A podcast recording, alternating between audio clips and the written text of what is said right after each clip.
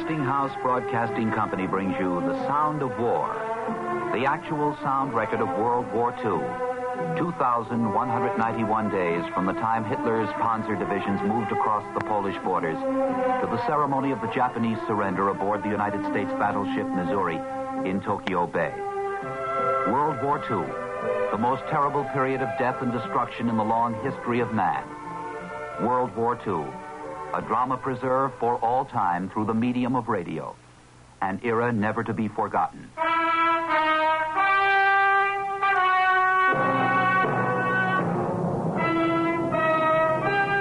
Tonight, D-Day, the beginning of the end.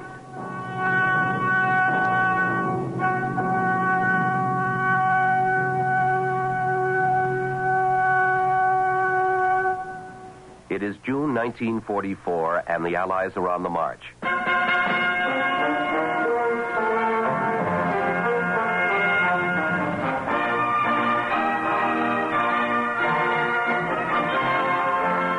It is almost five years since the German army invaded Poland, and just a few months short of three years since the Japanese attack on Pearl Harbor. Great Britain, fighting alone after the fall of France, was soon joined by Russia in early nineteen forty-one. And then by the United States after the Japanese attack. Now the three great powers were systematically chipping away at the Nazi Empire. From the east, it was the massive avalanche of Russian strength. From the south and west, it was Great Britain and the United States. Everywhere in the world in June of nineteen forty-four, the Allies were on the offensive.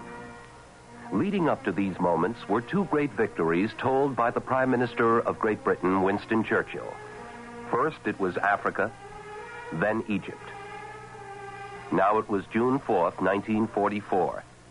It is just six days short of four years since June tenth, nineteen forty, that President Franklin Delano Roosevelt spoke these words.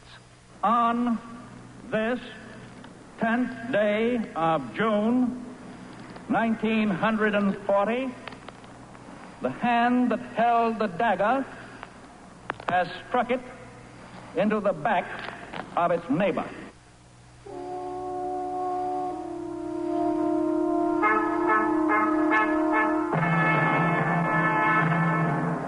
Now it is June fourth, and Judgment Day for the Italian nation is at hand. Allied troops have entered the eternal city of Rome. Sporadic resistance by the Germans continues. The Fifth Army has battled every inch of the way and entered the Italian capital after an artillery duel six miles from the city. Details just in disclose that the spearheads of Allied forces entering Rome were formed of American troops. The city was entered by the way of the Via Casalina, a famous highway into an historic city, the first European capital to be reached by Allied forces.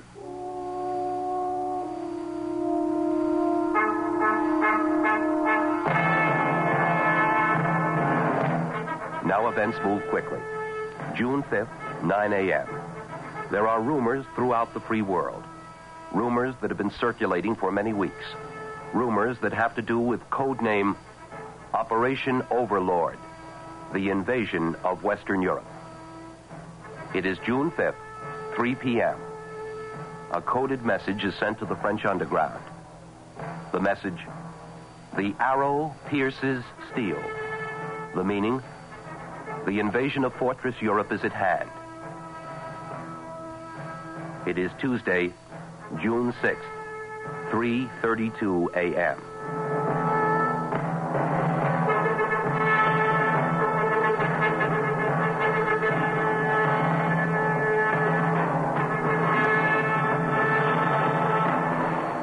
A bulletin, London. A naval officer just returned to Supreme Allied Headquarters from the French invasion beaches reports that all main points have been gained and that reinforcements are pouring across the channel in an unprecedented stream.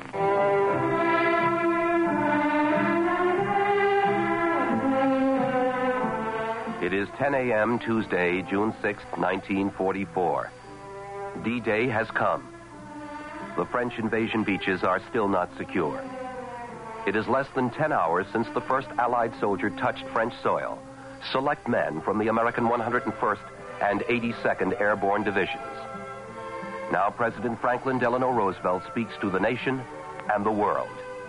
Last night, when I spoke with you about the fall of Rome, I knew at that moment that troops of the United States and our allies were crossing the Channel in another and greater operation.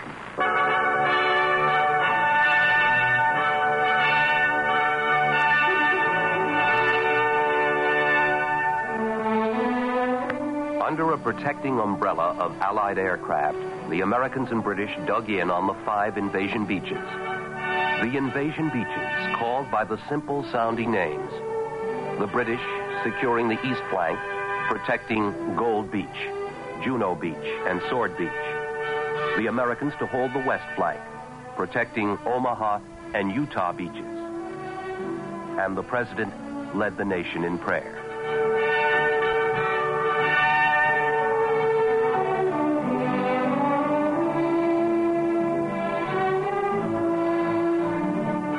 Almighty God, our sons, pride of our nation, this day have set upon a mighty endeavor, a struggle to preserve our republic, our religion, and our civilization, and to set free a suffering humanity. Lead them straight and true. Give strength to their arms, stoutness to their hearts, steadfastness in their faith. They will need thy blessings. Their road will be long and hard. For the enemy is strong. He may hurl back our forces. Success may not come with rushing speed, but we shall return again and again. And we know that by thy grace and by the righteousness of our cause, our sons will triumph. They will be sore tried by night and by day, without rest, until the victory is won.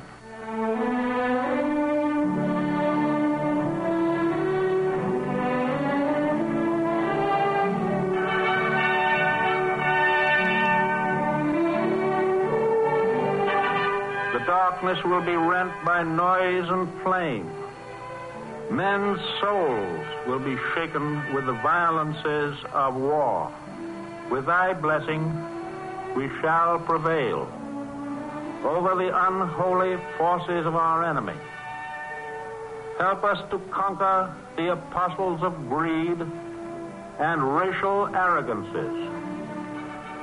Lead us to the saving of our country, and with our sister nations into a world unity that will spell a sure peace, a peace invulnerable to the schemings of unworthy men, and a peace that will let all men live in freedom, reaping the just rewards of their honest toil. Thy will be done, Almighty God.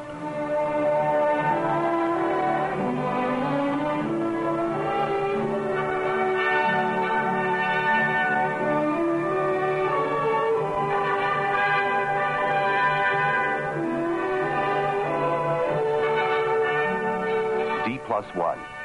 thirty-six thousand men ashore on Utah Beach, thirty-four thousand on Omaha, eighty-three thousand on the British-held beaches of Gold, Juno, and Sword. Off the five landing beaches of Normandy, fifty-three hundred ships of every size and shape. There was terrible war at sea as well as on land. Well, the sea has gone down this afternoon of June seventh and is now running very quietly with the path of the moon across it. Stretched all around us in the darkness are the shapes of the ships of the convoys.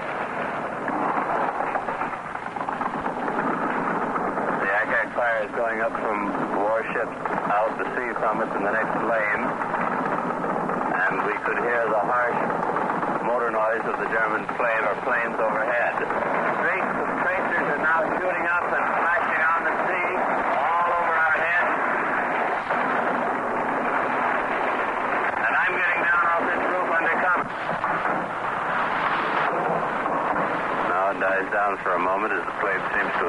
beyond us, and the tracers disappear. Here comes more German planes back again. The tracers are rising up on all sides now. Now the motor dies away. Or the motors. The fire keeps changing. The Nazi plane as it goes down over the convoy. Just a minute ago, at the end of the other wave that came over, we shot down one of our own barrage balloons. Fell down into the sea. No particular harm done.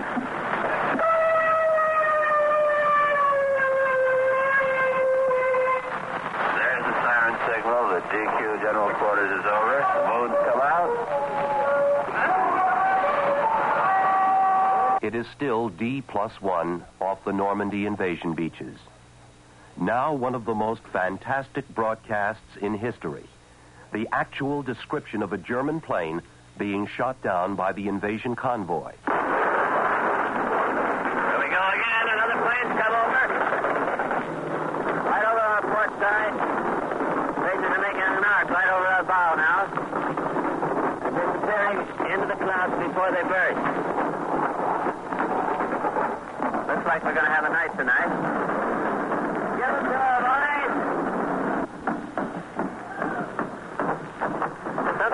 Is falling down through the sky and circling down. Maybe a hit plane. There he goes. They got one. They got one. They got that one. This one right here. Did we? Yeah. Put this one. Great blotch of fire came down in the smoldering now, just off our port side in the sea. The lights of that burning Nazi plane are just twinkling now in the sea and going out. When the tracer starts up again, and there's warning of another plane coming in. It is still D plus one. The first stories of the opening minutes on the five invasion beaches are now being told. How did the men react when they hit the beaches? A sailor on a landing barge tells his story. Well, I, uh, it seemed to me that, uh, they just didn't seem to worry about it. They went ashore, slowly walked around, uh, took the jobs, just as if they were on forty-second street, just like I go out down sometimes for uh, to go window shopping. What about the wounded? Those men who were hit by the great concentration of Germany's coastal defenses. Well, I never heard them whoop. I didn't understand. They don't cry. They don't moan about pain, or they don't ask for any help. They just sit there, try to hang on to their jaw or whatever part of them is wounded. And they don't say anything. Now, for a few moments, the war shifts to the Pacific area.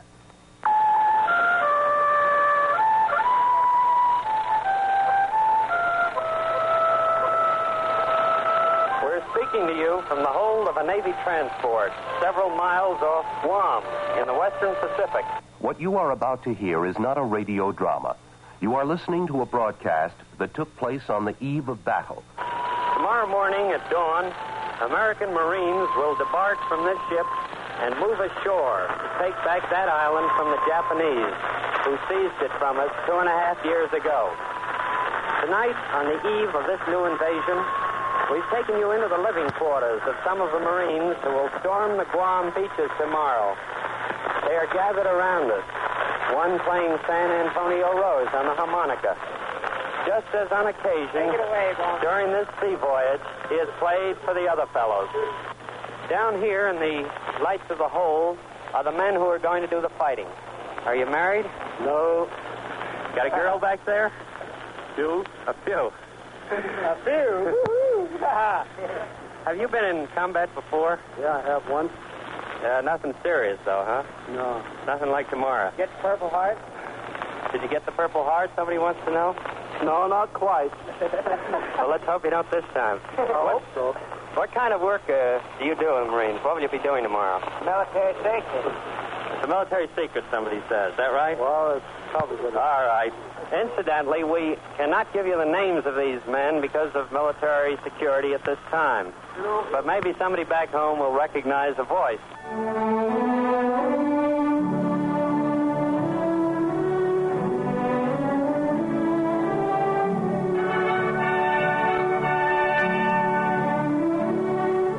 July nineteenth, nineteen forty-four, the place off the island of Guam, the first United States possession to fall to the Japanese after the attack on Pearl Harbor. Guam, one thousand one hundred fifty-five miles south of Tokyo. American forces were now at the approaches to Japan's inner perimeter, the defenses in front of the home islands. The men will soon storm ashore. H hour is but four hours away. What are the men talking about on the eve of the invasion? Uh, you're, you've been taking care of laundry on here. Right-ho. Are your prices pretty low, do you think? Well, I, I think they're reasonable, but some people don't, I don't guess. But I think they're lucky to even get your clothes washed. Well, now, I gave you some of my clothes, and they came back starched. That's the yeah, first... and iron. That's yeah. the first time I've had any starched clothes overseas. Well, you know, it's this little political pull there, you know.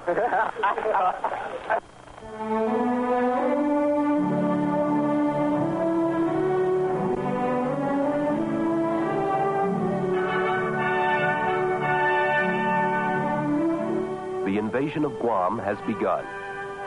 One of the Marines moving in on a half-track has a wire recorder attached to his back. This broadcast is taking place a half mile from the landing beach.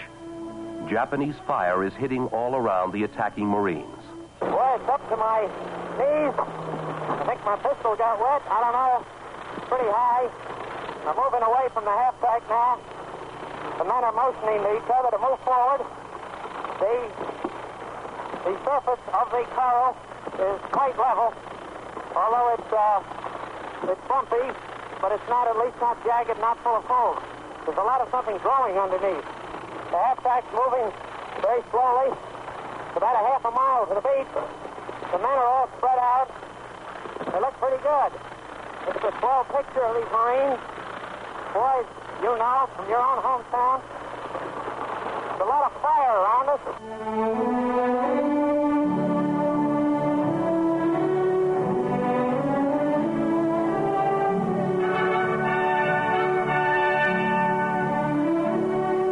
Marines are now ashore on Guam. We are now in a tank. The tank is moving forward against Japanese snipers and Japanese pillboxes, clearing the way for the Marines on foot. The broadcast is imperfect. The tanker is saying, "Turn your turret on, will you? Right back here. Center your turret." "Turn your turret on, will you? Right back here. Center your turret." The tank has spotted a Japanese mortar behind a tree. Listen now to the terrible sounds of war and death. The tanker is saying, "Get a mortar right behind that tree, right behind. Oh, no, a little further. See where that green thing is right there? Fire a burst of machine gun." "Get a mortar right behind that tree, right behind that... Oh, no, move farther, move. See where that green thing is right there? Fire a burst of machine gun." Now he continues on. "Little high, low, low, right there. There, you got him. You, you, that's it, you got him. Little high, low, low, right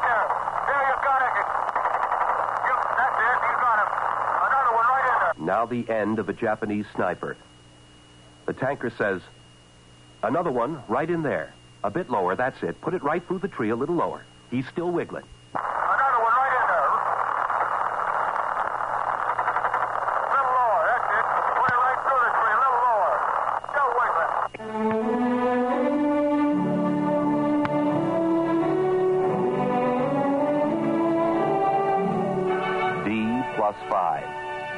eighty miles of bridgehead now held by the Americans and the British. D plus eleven. More than half a million Allied soldiers have gone ashore on the French invasion coast. D plus twenty. One million men now on Hitler's fortress Europe.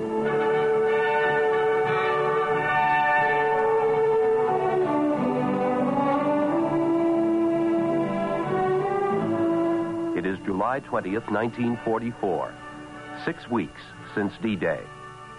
Now more amazing news from inside Germany. An assassination attempt against the life of Chancellor Adolf Hitler. He is seriously wounded by a bomb explosion. Says Adolf Hitler, "The German people are unworthy of my greatness." No one appreciates what I have done. Twelve days later, Prime Minister Winston Churchill says, I no longer feel bound to deny that victory may come perhaps soon.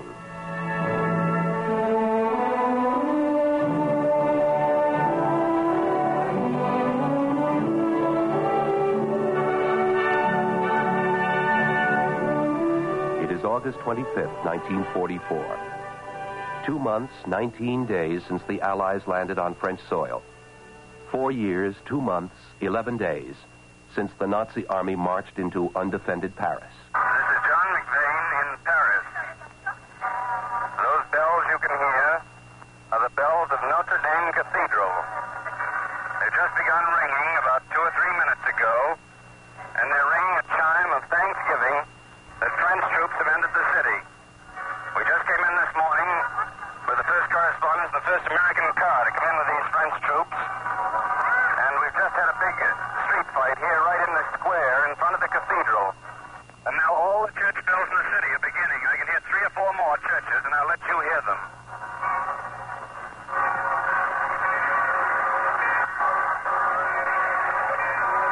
We've just had a big fight here in the square in front of Notre Dame. And we're all lying on our stomachs and hoping for the best, but we hope that's all over now, and that these bells that we hear are a sign that the last German resistance in Paris is cleaned up. Boys are ready for battle because most of them have been four years away from Paris. And you can judge how they're feeling when they come back and see their own folk again.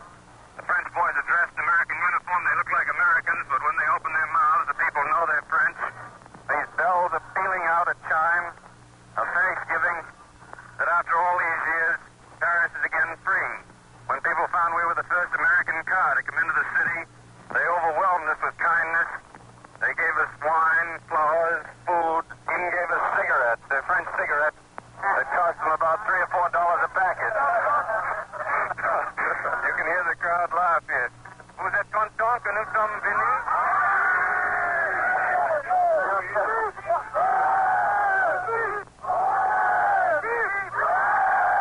You see, you think to yourself how happy everyone is that we're here.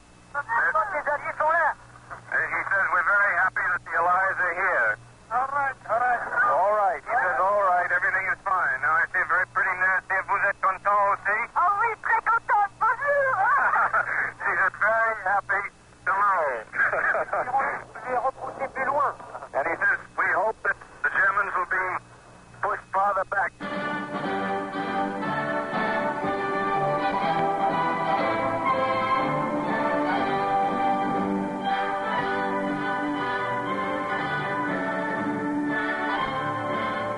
Now another dramatic broadcast. It is the following day. General Charles de Gaulle, the symbol of France's defiance when the Nazis had overrun the country, walks proudly along the streets and boulevards of Paris. Says de Gaulle, I go on foot. This is not a day for passing in review with trumpet sounding. He is about to enter the Cathedral of Notre Dame.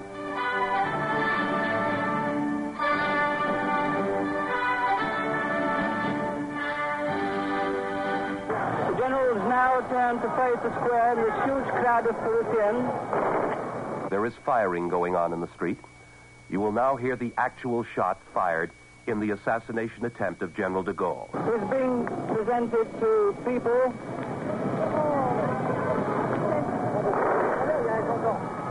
It's being received. It's being received.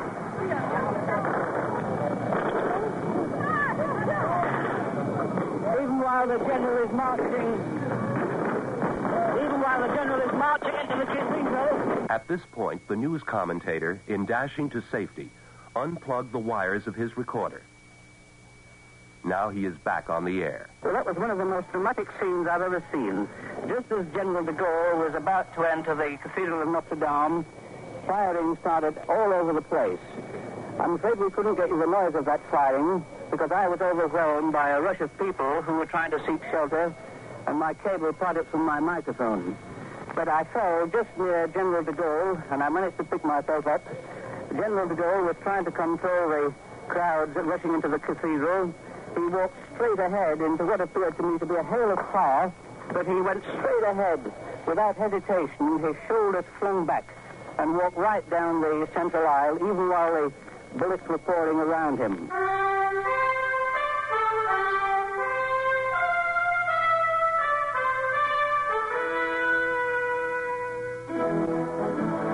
So in less than three months, there was new great success for the Allies.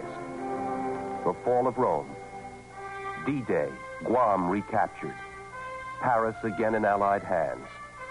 The war was going well. The free men of the Allies were on the march.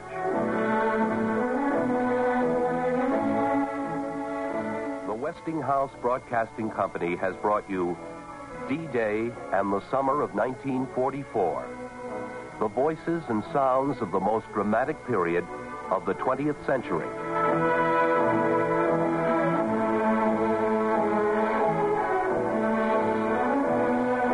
This program was written, produced, and directed by Bud Greenspan. My name is David Perry.